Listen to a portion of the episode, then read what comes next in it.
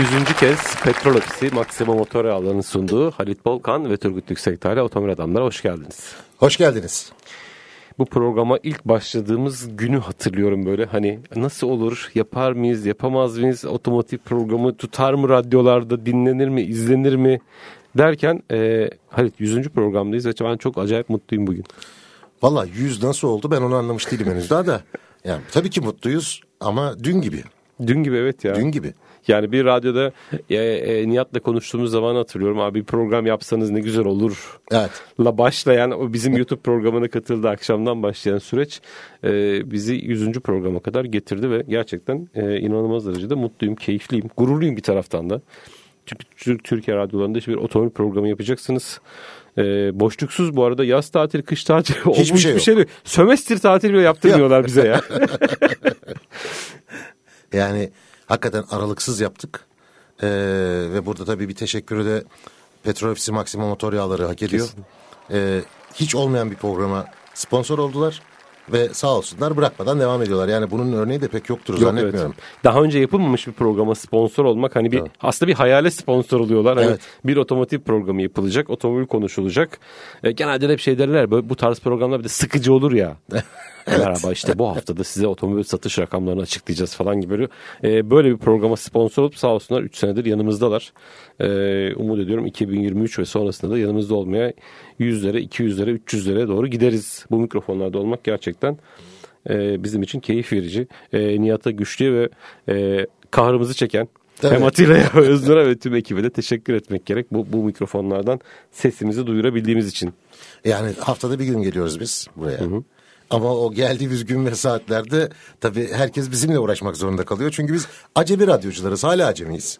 Yani buradaki e, çalışan arkadaşların hani geçmişlerine baktığın zaman biz gerçekten acemiyiz. Ama sağ olsunlar bize acemiliklerimizi hiç hissettirmediler. Öyle deme ya. Bizim gençlik dönemlerimizde bir şekilde radyoculuk yapmış çok kişi vardır ki ben yaptım onu. Ben Bu yapmadım bak işte, Ben hiç. yaptım.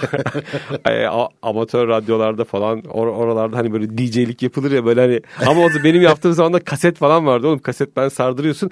Mustafa Sandal'ın o araba albümü olan kaset, şeyi var kaseti Evet, var ya. evet. Nefret ederdim ondan.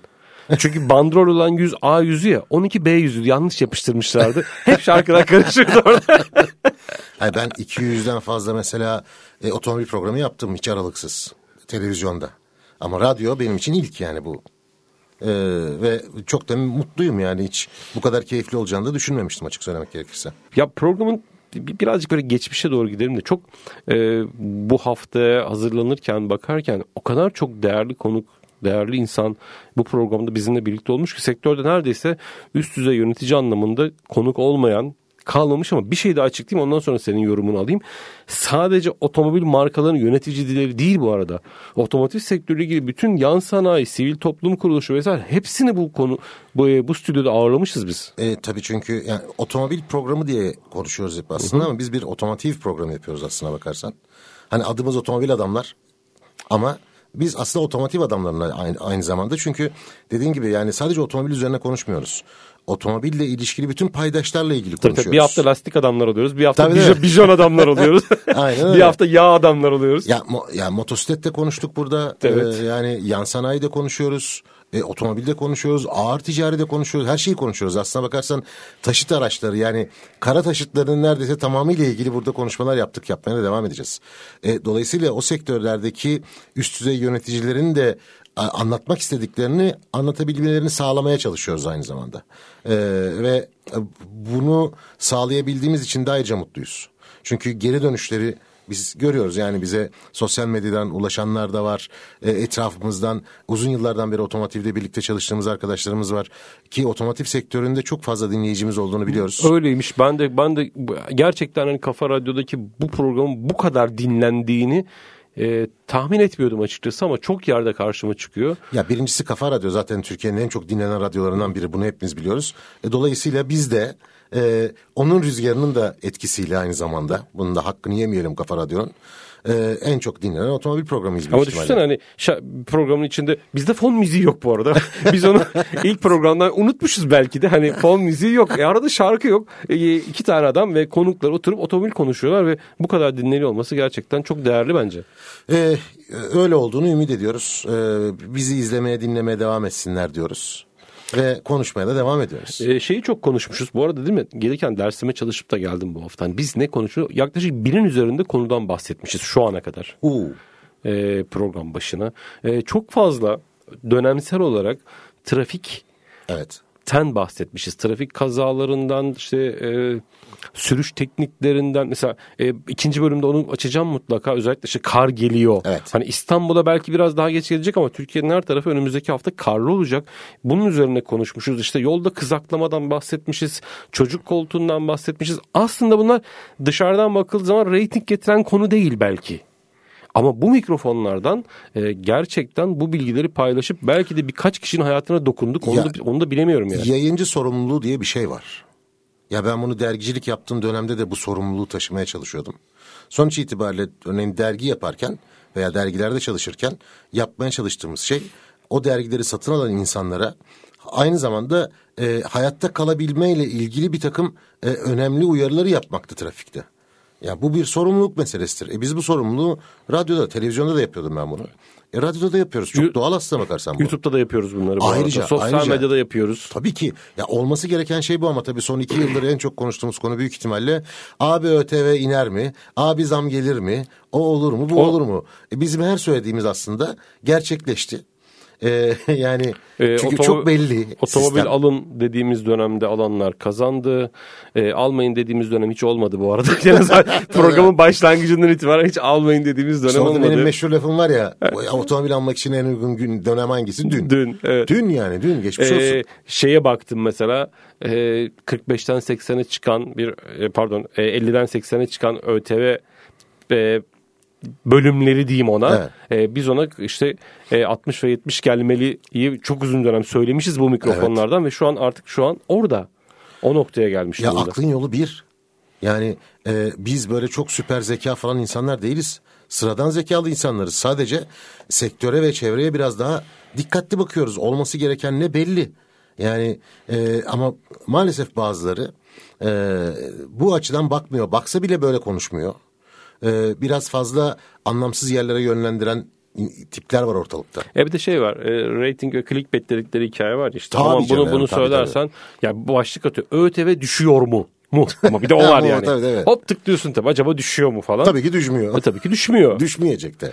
E, Ondan sonra aslında düşerse şöyle olur böyle olur ama düşmüyor. E, gittiği tıklamalıyorsun bin, bin izleniyor milyon izleniyor vesaire. Ya en basiti biz burada daha e, hani pandeminin başından itibaren otomobil bulunamazken e, insanlar şey demeye başlamıştı ya ya ÖTV'de iner mi? Çok yükseldi işte meşhur.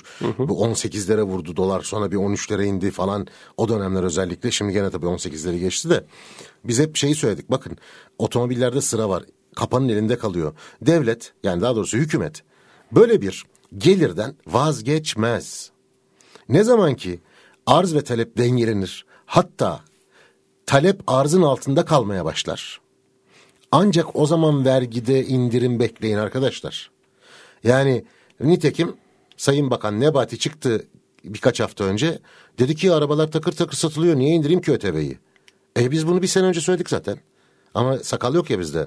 Ya bizim Ee, bakan ondan- olmamız lazım? Ben bunu yani Bana bakanlık e, ön, öngörenler var onu biliyorum. Sayın Bak Bakanım sen. diyenler var. Ama sağ olun benim siyasetle işim olmaz arkadaşlar. Yani e, rahmetli babam yerel bir siyasetçiydi. E, yani onun bana söylediği bir laf vardı. Aman bulaşma bu işlere diye. Bulaşmıyorum o işlere. ben de 10 küsur yıl önce takım elbiseyi çıkardım. O yüzden bir daha ne takım elbise giyerim ne, Ya bana ne, pro- ne protokole girerim. Hiç işim olmaz benim. Ya ben penguen gibi oluyorum. Takım elbise giyince. Bana öyle deme ben gördüm vali gibiydin sayın valim. Bak, sayın valim diyenler de oldu. Burada seninle sayın valim diye program yaptık biz. Doğru doğru. Ee, bu süre içerisinde iki kere beni aldatmışsın Ahmet Hakan'la. O da notlarım arasında var.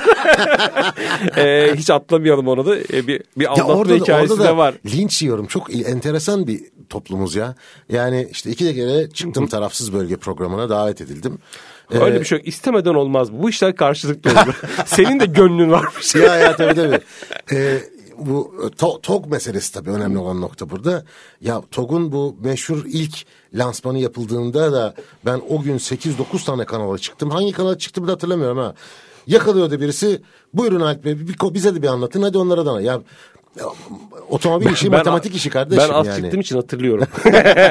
Senden kalanlar da bana geliyordu o gün. Ben- Böyle bir sepeti açmışım. Halit'ten seken İşte bu tarafa bu gelsin. son hani e, seri üretim hikayesinde de aynı şey oldu. İşte 5-6 kanal hani e, devlet kanalından şuyuna buyuna kadar.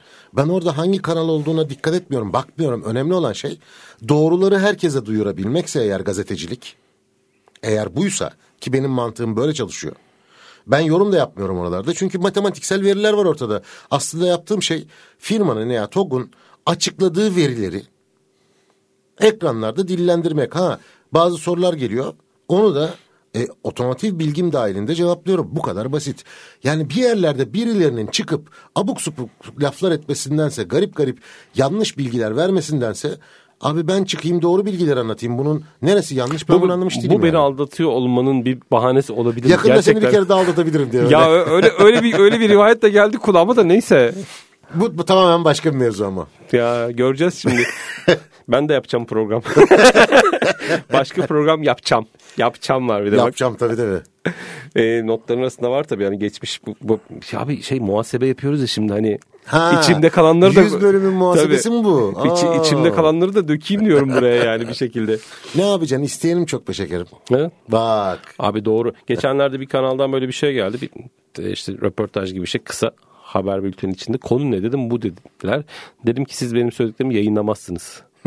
Abi üstüruplu söyleyemez misin dediler. Dedim ki üsturubu yok. bunun. Üsturubu yok Yok mu yani? yani? Hani ya soru şu. Otomobil fiyatı neden bu kadar yüksek? Döviz kuru yüksek. Onu yayınlayamaz. Lan Ee, yapacağız ya, yani? ben ne yapabilirim başka? Ha bak mesela biz de e, ilk günden beri yani fiyatların böyle Tabii. patladığı günlerden beri asıl problem e, döviz kurlarının aşırı yüksek olması. ÖTV ikincil problemdir dedik. Millet tutturdu. Hayır ÖTV kalksa her Hayır. şey değil arkadaşım. ÖTV'nin yani hep de aynı örneği verdim. Bugün 20 lirayı geçti euro. Tamam mı? Bugün euro 10 liraya düşse kimse ÖTV'nin yüksekliğinden şikayet etmez. O- Çünkü otomobil fiyatları yarıya düşecek. bedavaya gelecek otomobil. Anladın mı? Hikaye bu. Hikaye bu. Yani eğer döviz kurları eski konumunda kalsaydı hani euro 8-9 lira, dolar 6-7 lira gibi o zaman kimse ÖTV'nin Euro yüksekliğinden 8-9 olduğunu yangın yerine çevirmişlerdi. Çevirmiştik hatta. Çevirmişlerdi ki Euro öyle. 9 mu olur 10 mu olur E, falan. oldu oldu tabii ama o zamanlar biliyorsun şey diyorlardı. Merak etmeyin 5 liraya düşecek 3 liraya düşecek filan ha gördük. Düştü. O fiyata jöle yok şu an. Yok. Neyse yani hani bak. Jöleler de siyaset 9 lira falan da o zamanlarda. Ben jöle kullanmadığım için. Ben kullanıyorum yapacak Belli, şey yok. belli. Ve o benim saçlar Rıdvan Dilmen gibi böyle duruyor önümde. Yapabileceğim bir şey yok Halit. Ne yapabilirim yani? Allah vergisi yapacak bir şey yok. Bu, bu konuda Mecburen söyleyebileceğim geriye yani. yapışsın diye ama çok pahalı. 70 lira falan oldu şu anda. Hadi Euro be. 70 lira 80 lira tabii. 9 O ne liraydı. Abo. Ee, bu arada bu hafta e, özellikle Avrupa'da doğalgaz fiyatlarının %80 geriye geldiğine dair haberler ki Türkiye'de bu hafta işte elektrik üretilen doğalgazların fiyatları sanki oralarda böyle bir gevşeme olacak gibi görünüyor. Bir, bir, bir, bir ufaktan bir umut kaplamalı değil içimi.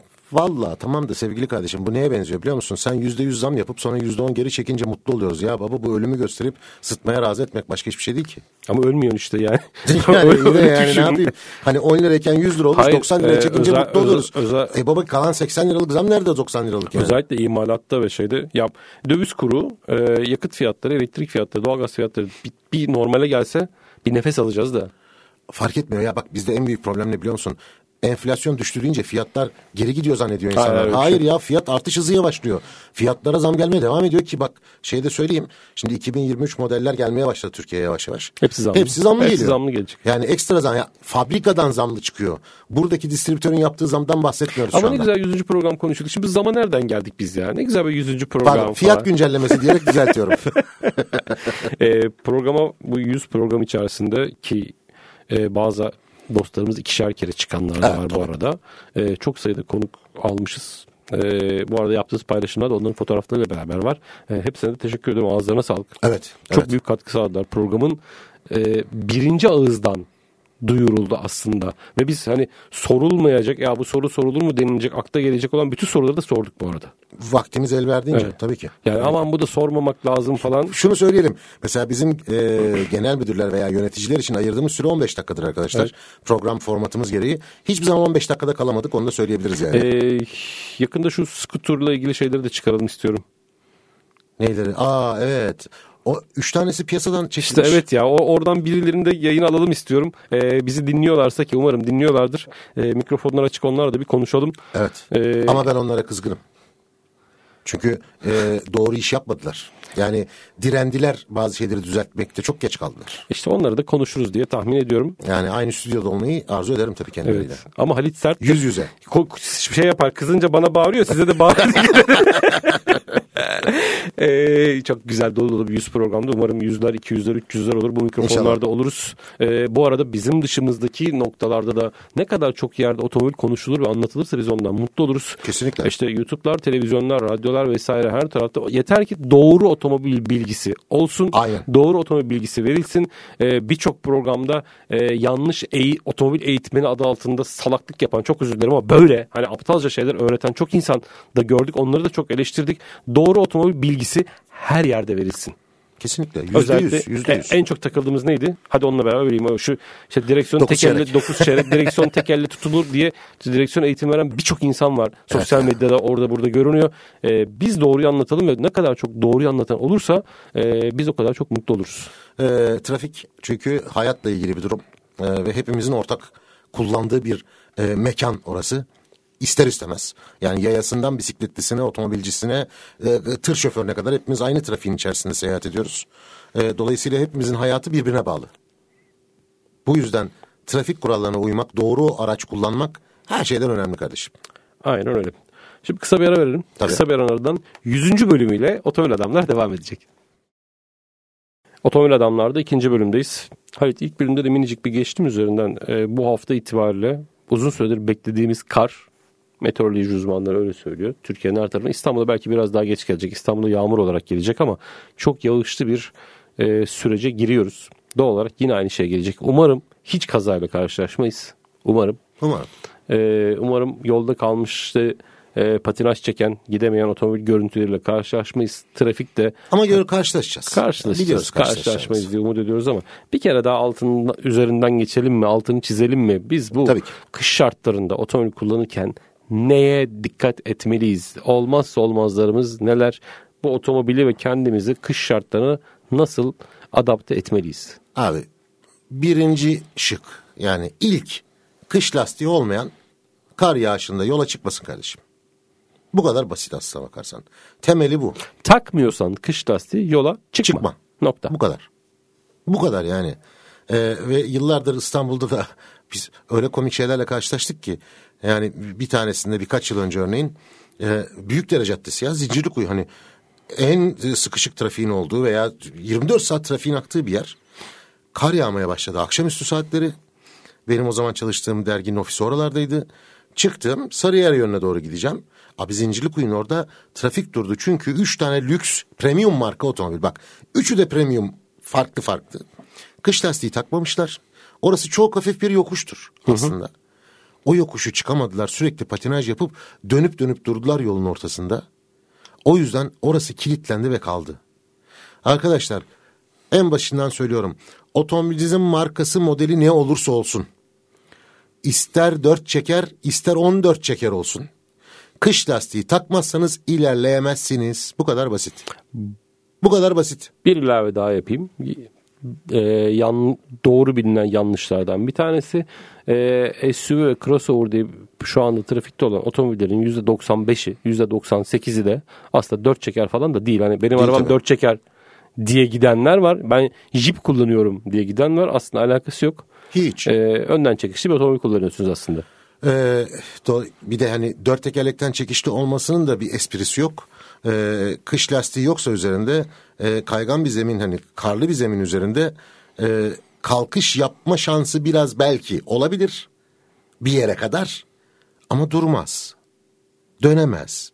Yani bunu anlayın artık ne olur lütfen rica ediyoruz. Yani kış lastiği yani bu şey gibi siz acaba kendiniz karın üzerinde e, tabanı düz bir ayakkabıyla yürür müsünüz ya? Ee, Yürümezsiniz. biz onu şey, çıkmazsınız biz yani. onu e, Michelin'den Gözdan'ın buraya Evet. konuk ettiğimiz zaman söylemiştik. Bu şey gibi aslında sandaletle karda yürümeye benziyor bu iş. Aynen yani sandalet diyebilirsin buna. Terlikle. Terlikle diyebilirsin buna. Yani Ee, bunu yapabiliyorsan takım elbisenin altına giydiğiniz jilet gibi ayakkabılar vardır kösele tabanlı. Ya onunla karda yürüyebilir misiniz? Yürüyemezsiniz. Yürümezsiniz. Aynı şey. Hiçbir farkı yok. Dolayısıyla öncelikle kış lastiği. Bu bir. benim bir kere. ço- benim çok e, sevdiğim bir dostum, kardeşim var Atilla tanıyorsun. Ondan sonra aynı zamanda işte birlikte de çalışıyoruz. Ya e, bu hafta yola gidiyor. Pazartesi günü seyahate. E, karlı da bir yola gidecek belli. Bak hazırlıklarını söylüyorum sana. Kış lastiği tamam. O cepte. Kar çorabı. Tamam peki. Onu da almış. Bak diyor bunlar nasıl diyor. Şöyle koluna geçirmeli bir şey. Bu ne dedim. Şimdi diyor bak diyor bunu özel diktirdim ben diyor. Böyle koluna geçiriyor.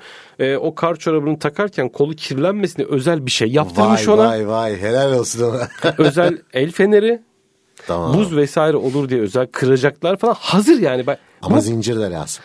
zinciri var zaten o Ha, sabit abi. Tamam yani hani o, o, o önemli. Şimdi bu adam evet uzun yola gidebilir problem yok ama bütün hazırlıkları tamam. Ben o şeye çok takıldım mesela. Eli kirlenmesin diye özel bir şey diktirmiş böyle koluna O, geçiyor. o tabii o tabii kişisel olarak hani kendini koruma içgüdüsü. O eski devlet memurlarının vardı böyle kollukları. O, O, muhasebecilerdi çünkü o zamanlar biliyorsun mürekkeple yazılırdı Evet. ya kollar kirlenmesin diye. Ee, bir de e, biliyorsun yazılırdı ondan sonra böyle yarım daire bir üzerinde kağıt olan Evet. bir malzemeyle üzerinden geçirilirdi ki fazla mürekkebi alsın filan hani diğer sayfaya da o, geçmesin. o aletin bak, ne olduğunu- bak Atilla da bakıyor şimdi böyle. Diyor ki o yarım daire dediğin şey ne, acaba? acaba? falan. Şey gibi düşün. Börekçiden hani böreği kestikleri bir tane yuvarlak bir tane şey var ya bıçak var ya onun gibi bir şey aslında. Ee, Devam edelim kışa. Şimdi kış lastiği tamam ama zincir hala daha şart. Kış lastiği de her zeminde sizi yola tutmaz. Yani yolda tutamaz. Belli kesimlerde özellikle çok e, ağır e, buzlu zeminlerde artık bir yerden sonra zincire mahkumsunuz. O yüzden zincirde mutlaka ve mutlaka lastik ölçülerinize uygun otomobilin ağırlığına uygun e, zincir almanız gerekir. Yani öyle e, bizde şey var ya TÜV Türkiye giderken kiralık e, arabanın lastik ölçüsüyle alakası olmayan zincirlerle millet Yoktur onu yapanlar geçiyor. ya, var mı? Nasıl? Ha. gene gene iyi biliyor musun? Ben muhabirken içinden ağaç çıkmış bir araç bulduk. Ama şeyi var. E, nedir adı? Ruhsatı var. Biz ona o zaman e, muayeneden geçirtmiştik biz o aracı. Sadece o ruhsatı götürerek trafik takipçisiyle. Ha, o günlerden bugünlere çok şey değişti aslına bakarsan ama hani şey en azından artık araçlar var. E, yürüyor. Hani bir şekilde oraya kadar gidiyor araçlar. Neyse dönüyorum tekrar kışın nelere dikkat etmek gerektiğine. Uzun yola gidiliyorsa bir kere bu çok e, kritik nokta. Abi mutlaka e, su, e, atıştıracak bir şeyler, enerji verecek bir şeyler araçta olmalı, battaniye olmalı. Çünkü hatırla e, İstanbul'a şey havalimanının orada geçen kış insanlar mahsur Kal- kaldılar. Saatlerce mahsur kaldılar. Öyle bir durumda insani ihtiyaçlarını karşılayabilmen lazım. Ha bu arada e, deponuzu mümkün olduğu kadar dolu tutmaya çalışın. Gerçekten de öyle bir yerde yolda kalırsanız saatlerce rölantide otomobil çalıştırmak zorunda kalabilirsiniz. Ve yakıtınız yoksa o zaman büyük problem. Bu Gerçekten büyük problem. Şu anda felaket senaryosu üzerinden ilerliyoruz. E, ama yani bunları bilmek lazım ya. E, şunu söyleyeyim. Tedbir, tedbir almak kötü bir şey değil. E bizim hep anlattığımız var risk yönetimi mi kriz yönetimi mi? Şu, an, Evet, şu an risk yaptığımız yönetimi risk yapıyoruz. yönetimi. Aynen öyle. E, antifrize mutlaka baktırın. Zaten Şart. eğer uzun yola gidiyorsa e, ve bu, bu kış mevsiminde ilk defa da böyle yoğun soğuk bir dönemde yola çıkacaksa e, otomobille ilgili temel bakımları mutlaka bir elden geçirilmesi lazım.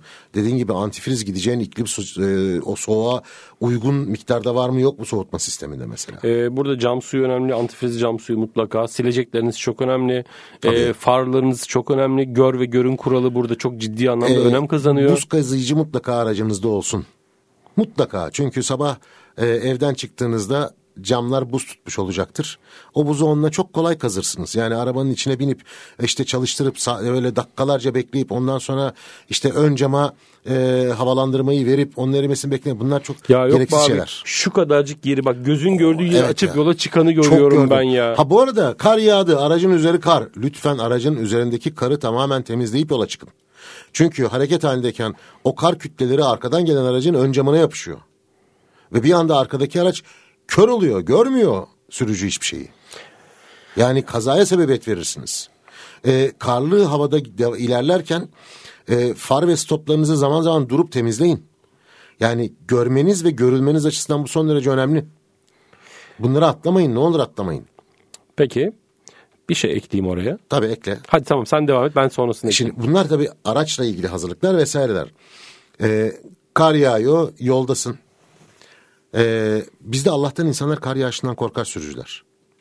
Yani yavaş giderler aslında ama hala yavaş gitmemekte ısrar eden arkadaşlarla karşılaşabiliyoruz. Ya da bazen gereğinden yavaş gidenler oluyor. Mümkün olduğu kadar hani trafik akışında düşünerek ani hareketler yapmaktan kaçınarak özellikle yokuş inişlerde sert frenlerden kaçınarak mümkün olduğunca vitesle yavaşlayarak yavaş yavaş giderek ki otomatik şanzımanların büyük çoğunluğunda manuel olarak vites seçebiliyorsunuz. Bunu da lütfen unutmayın. Ama şöyle bir gerçek var.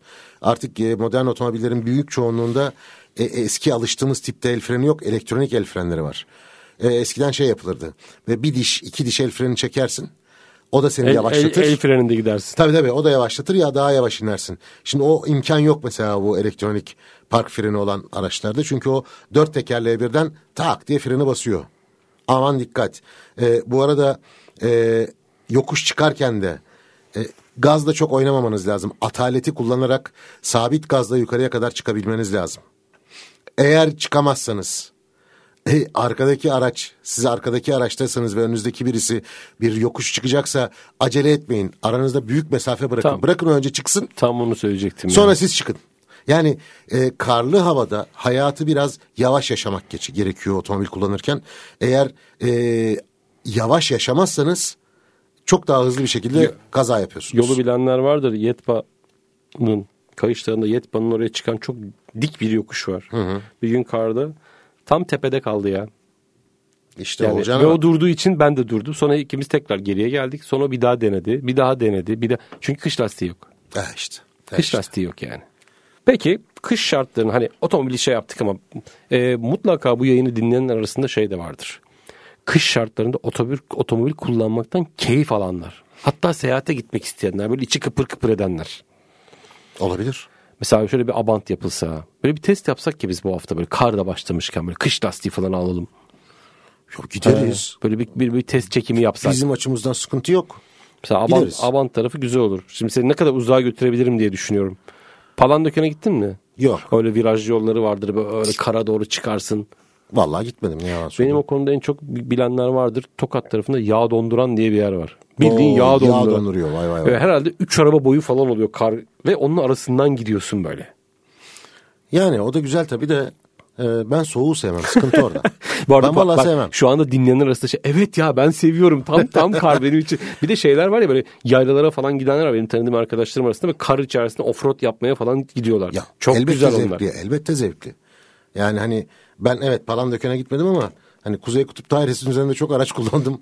Hani eksi 25'ler, eksi 30'lar, buz tutmuş göller, şunlar bunlar.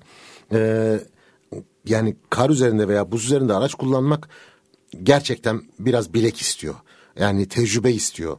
Sakinlik istiyor. He, hep şunu söylüyoruz biz. Ee, kaygan zeminde başınızı hangi eliniz ya da ayağınız derde soktuysa o kurtaracak sizi. Mesela gaza fazla bastığınız ve otomobil patinaja düştü veya kaymaya başladı gazı azaltacaksınız. Gene aynı ayakta kurtaracaksınız. Frene fazla bastınız kaymaya başladı freni yavaşlatacaksınız. Ya da direksiyonu fazla çevirdiniz ve otomobil kaymaya başladı o zaman direksiyon açısını azaltacaksınız gibi. Ve dedim ya hani slow motion yaşamanız gerekiyor karlı zemin üzerinde. Tamamen bu. Peki. Yavaş çekimde. Peki bizim oralarda kar yok ama çok yağmur var. Ha yağmur. Bizde Bence, işte bence, problem ben- o. bence onu da konuşalım. Bence de bence de yani bizde insanlar yani sürücülerin büyük çoğunluğu kar yağarken korkar. Zeminde kar varken korkar. Ama yağmurda kimsenin korkusu yok. Ben inanamıyorum buna. Hakikaten inanamıyorum. Ee, Çünkü e, hani hep şunu söylemeye çalışıyoruz. Lastikle asfalt arasında bir kaydırıcı malzeme var mı kardeşim? Evet su Var. var. O zaman yavaşlayacaksın. Bu kadar basit. Yavaşlayacaksın ama yavaşlamıyorlar kurudaymış gibi gidiyorlar. E o zaman da otomobilin e, fren mesafesi aslında daha uzun. Bunu fark etmiyorlar. Viraj dönme kabiliyeti azalıyor. Bunu fark etmiyorlar. Daha kötüsü bizim yollarımız maalesef her yerde mükemmel değil. Su birikiyor. Ve o suya girdiği zaman otomobil tekneye dönüşüyor. Özellikle- Zeminle ilişkisi kesiliyor ve su üzerinde kayarak gitmeye başlıyor. O suya girerken heyecanlanıp daha da gaza basanlar var biliyorsun değil mi? Ya ben anlamıyorum. Yok anlaşılır şeyler değil onlar. Gerçekten değil ya. Yani ve bu yüzden de kaza çok oluyor Türkiye'de aslında. Ya hep orada şey var ya. Bir şey olmaz. E, bizim en büyük hatamız Bir şey- bu. bir şey bizim olmaz. kadercilik anlayışımız yanlış. Peki biz daha önce bunu bir YouTube'da ve radyo mikrofonlarında da bu mikrofonlarda da anlattık ama şunun da bir altını çizelim. Gidiyoruz su birikintisine girdik ve otomobilin kontrolü bizden çıktı. Ne yapıyoruz? Hiçbir şey. Bekliyorsun. Direksiyonu tutuyoruz ama. Tabii. Tamam. Çünkü oradaki anlattığımız şey şuydu. Sağa ya da sola yani panikle bir şey yaparsan eee, çok daha büyük bir tepkiyle karşılaşma ihtimali Genelde, yüksek. genelde orada panikle yapılan şey frene basmak. Tamam mı? Şimdi dört tekerlek suyun üzerinde yüzerken frene bastığın zaman fren sistemi çalışıyor. Ama önce ön tekerlekler sudan çıkıyor. Ve önce fren ön tekerleklere etki ediyor ister istemez. Ön tekerlekler de önde bir yavaşlama başlıyor ama arkası hala suda yüzdüğü için otomobilin arkası bir anda dönmeye başlıyor. Yani bir arkadan yer, kayma başlıyor. Bir yer tutuyor bir yer tutmuyor. Aynen öyle. Tam- tam Aynen olarak- tam öyle. olarak söylemek Ondan istediğim sonra da aslında. işte döne döne nereye giderseye dönüyor iş. Ya da direksiyonu çevirdiğinde Aynı şey ilk anda tutunmadığı için ön tekerlekler zemine a- araç ilk kaymaya başladığı anda nereye doğru gidiyorsa oraya doğru gider. Ama ön tekerlekler zemine tutunduğu anda direksiyon hangi yönü gösteriyorsa inanılmaz bir şekilde otomobil normalde olmayacağını düşündüğünüz bir açıyla dönüşe geçiyor. Ve kaza oluyor tabii. Gene kaza Ee, oluyor. gene birçok birçok yerde görüyoruz ya aslında bunları e, çok daha uzun anlatacağımız programlar da yapalım. Çünkü oradaki hikaye şu. E, ya bu kaza nasıl olmuş? Oo. diyoruz ya böyle oluyor. Çünkü fizik kuralları diye bir şey var. Aynen. Sen fizik kuralına karşı gelmeye çalışıyorsun. Fizik kuralına karşı gelmeye bu bahsettiğimiz bütün hikayede aslında saniyeler ve saliseler içerisinde gerçekleşen Tabii, şeyler. Tabii. Aynen öyle. Ama bizim maalesef sürücülerimizin e, bir bölümü bunun hiç farkında değil. Umursamıyor. Bana bir şey olmaz abi. Ben aslan gibi şoförüm abi. Bilmem usta şoförüm ben. Değilsin abi. Usta şoför riske girmeyen şofördür. Yani şunun altını çizelim. Usta şoför, usta sürücü dediğin kişi bir tehlike anında otomobilini ve kendini kaza yapmaktan kurtaran kişi değildir kaza yapma riskini fark edip bu riski yönetebilen, kaza yapma riskini ortadan kaldıran kişidir. Risk yönetimini yapabilendir. Bu kadar basit. Ee, bir şeyin de altını çizip bu bölümün sonuna gelelim. Otomobilin içerisindeki herkes istisnasız ön koltuk, arka koltuk, sağ koltuk, şoför vesaire herkes zaten her ortamda, her hava şartında emniyet kemerini bağlamalı. Ama, Yüzde yüz. ama bu havalarda daha da bir bağlamalı. Ee, çocuklar mutlaka ama mutlaka çocuk koltuğuna oturtulmalı. Yüzde yüz. Yüzde yüz yani. Bunu, bunu zaten e, hava şartından bağımsızdır bu. Hava şartından bağımsız ama hani yani hiç hiç. E, ama hala da ben bir sürü anne görüyorum. Ön koltukta oturuyor. Kucağında 2-3 yaşında çocuğu bebeği. E, kendisi emniyet kemeriyle bağlı ama çocuk kucağında. E, Allah korusun e, sertçe bir kazada o çocuk ölecek. evet. Sonra diyecekler ki kader kısmet değil. Arkaya çocuk koltuğunu alıp bağlasam o çocuğa o kazada hiçbir şey Ee, olmaz. şunu da görüyorum belki imkan dahilinde ama maalesef yapılması lazım. Ee, arabada iki çocuk var birisi şeyde kucakta birisi çocuk koltuğunda. Kucaktakinin günahı ne? Aha, aynen öyle. Yani Aynen öyle. e, umarım hiç kaza olmaz ama kaza olduğu anda bunların hepsi risk altında Ya, diyerek insanın olduğu yerde kaza vardır, kaza olacaktır. Ha, ileride tamamen otonom otomobillere geçtiğimizde bu, bu risk sıfırlanabilir. Ama yaşadığımız hayatta maalesef insanın olduğu her yerde mutlaka hata olur. İstemeden de bazı şeyler olur. evet. Hiç itirazım yok. Ama işte emniyet kemeri gibi basit önlemleri alırsan e, hayatını koruma şansın artıyor. Bu kadar basit. Kısa bir ara verelim. Tamam. Kısa bir aradan otomobil adamlar devam edecek. Otomobil adamlarda son bölümdeyiz. Halit bu hafta yine bir soruşturma Hı. Geldi. Evet. Bir soruşturma daha oldu. Yine herkese her şeyi soracaklar. Sorsunlar. Ee, neyi soracaklar? Önce oradan başlayalım. Tam bir detayını haber Şimdi- olarak bir okuyalım. Şöyle söyleyeyim. e, şu anda biliyorsun otomobil hala da hani bulunamıyor doğru düzgün. Yeterli değil. Aslına bakarsan Ocak ayı Türkiye'de geleneksel olarak en az otomobilin satıldığı aydır. Ya bu ay 200 bin Genelde. olsa 200 bin de satılırdı. Sebebi bunun aslına bakarsan son birkaç yıldır özellikle e, engelli satışlarıyla ilişkili bir durum bu aynı zamanda. E, şöyle bir gerçek var. Biliyorsun engelli muafiyeti için işte hani yüzde doksan ve üzeri engelli ise ÖTV vergiden muaf oluyorlar ya. E, orada belirlenmiş bir rakam var. Üst rakam. Geçen yıl 450.500 liraydı bu. Ve yılın hani büyük çoğunluğunda e, 450.500 liraya otomatik şanzımanlı araç bile alamadılar zaten engelliler. E, şimdi yeniden değerleme oranında bu 1 milyon 4 bin liraya çıkınca doğal olarak engelliler bir de her ay bir iki kere otomobillere zam gelince Ocak ayında saldırdılar tabii ki otomobil alabilmek için. E, ama otomobil yok. Fakat diğer taraftan işte ilan sitelerine giriyorsun. Bir sürü sıfır otomobil var piyasada. E, e, ne derler adına liste fiyatının 200-300 bin lira üzerine satılabilen. Öyle fiyatlar var işin içinde. E, dolayısıyla ortalık karıştı. Engelliler isyan ediyor. Haklılar kendi açılarından bakıldığında. Ee, ki bence zaten niye engelli e, muafiyetinde her yıl başında bir tane fiyat belirlenir ondan sonra bir yıl boyunca o fiyat geçerli olur. Sanki Türkiye'de hiç enflasyon yok sanki hiçbir şeye zam gelmiyormuş gibi. Niye bunu her ay arttırmazlar? O zaman engelliler istedikleri ay paraları olduğunda, ihtiyaçları olduğunda otomobili bulduklarında alabilirler. Ama böyle yapınca iş karışıyor. E, tabii bu şikayetler ayyuka vardı. Bir de bir de biliyorsun son iki yıldır e, bazı bayilerle ilgili çok ciddi şikayetler var. Bazı değil birçok bayi aslında bakarsan. Ve artık kanıksandı ya. Tabii, norm, normal aksesuarsız araç tabii. satılamıyor vesaire gibi. E, hoş bununla ilgili daha önce bir iki kere de e, yine bakanlık soruşturmalar açtı. Bazılarına cezalar kesti vesaire oldu şu oldu bu oldu ama e, bir işe yaramıyor demek ki. Bu arada benim bildiğim hala bir yönetmelik var. Sıfır otomobil satılan yerlerde sıfır otomobile ekstra bir şey de satamazsın. O yönetmeni de değişmedi daha. Valla oraları çok karman çorman. Sen benden iyi biliyorsun o bölümleri. Şimdi son e, yapılan açıklama şöyle. Bakanlık 13 tane distribütörden e, satışlarla ilgili bilgi belge istemiş. E, işte 260 bin alıcıya da son dönemde otomobil sıfır kilometre otomobil almış kişiye de araç sahibine de hani sana zorla aksesuar sattılar mı? Elden ödeme aldılar mı? Faturada hı hı. görünmeyen bir bedel ödedin mi gibi sorular soracaklarmış. Abi sorsunlar tabii ki. İtirazım yok ama şöyle bir gerçek var. Ee, son iki yıldır arz talebi yakalayamıyor. Yakalayamayınca bir de bizim bu ÖTV biliyorsun 50'den 80'e atladığı dönemde ortaya çıkan bir o, o dönemin için 60 bin liralık falan evet. bir kar marjı vardı. E tabii ki millet de bunu fark edip saldırdı. Hani arabaya ihtiyacı, otomobile ihtiyacı olmayanlar yüzde elli dilimine giren ama böyle bir, bir iki zamda hemen yüzde seksen atlayacak otomobilleri toplayıp bir iki ay bekleyip ondan sonra 50-60 bin lira karla satmaya başladılar. Otomobiller hiç yoka düşünce bu 50-60 bin liralık karlar 100 bin liraları geçti filan. Tatlı karlar. Bunu e, durdurabilmek için çünkü bunu sadece e, kurumsal şirketler yapmıyor ki. Sen ben bizim tabii olan herkes tabii, yapıyor tabii, yani. Herkes yapıyor. Yani biz yapmadık bu arada. İşin komik tarafı da o ya. Biliyorduk böyle şeyler olacağını. Yani söylediğimiz şeyi yapmıyoruz. Evet, hani, yapmıyoruz zaten. Yani.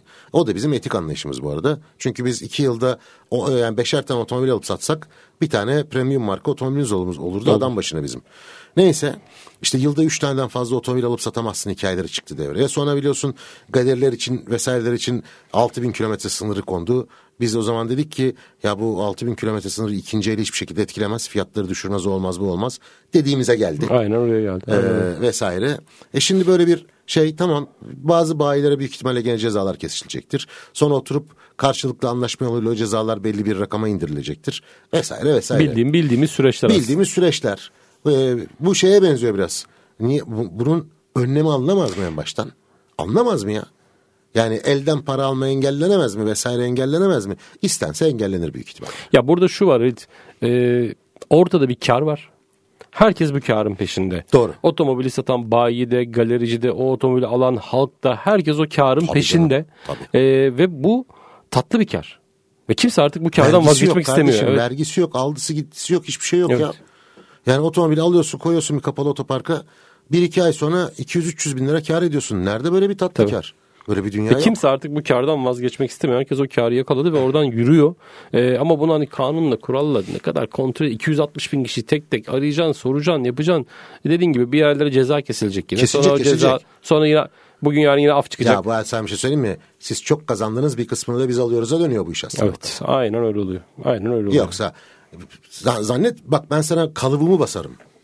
Kalıbımı basarım ki bu şekilde otomobil alıp satan e, kamuda çalışan insanlar da var. Var tabii canım. Aa, ben, ben, bilmiyorlar mı yani sanki Ben geçen hafta bununla ilgili bir tane tweet atmıştım aslında. Altına da çok yorum geldi.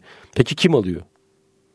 hani 200 bin lira farkı verip kim o? Birisi alıyor bu arabayı. Yani Alıyor, o 200 bin alıyor veriyorsa abi. o farkı. Çünkü 3 ay sonra e, gelecek otomobil de aynı fiyata denk gelecek. Evet. Niye 3 ay bekleyeyim ki? Al lanet olsun ver arabamı Evet. öyle dönüyor iş. Al, işte hani alma aldırma burada devreye girer. Hani sıfır otomobil değil belki ama aksesuarlı satıyor. Alma. Aa ben almazsam başkası alıyor. O da almasın. İşte ama bu iş böyle. İşte- Bu iş böyle. Yapacak bir şey yok. 100. programda sonuna geldik. Evet. Haftaya 101'de görüşmek üzere. Görüşmek üzere. e, dinleyen ve değer herkese çok teşekkür ediyoruz. Otomobil Adamlar önümüzdeki haftada Türkiye'nin Kafa Radyosu Kafa Radyo mikrofonlarında olacak. E, görüşmek üzere. İyi hafta sonları. Hoşçakalın. Hoşçakalın.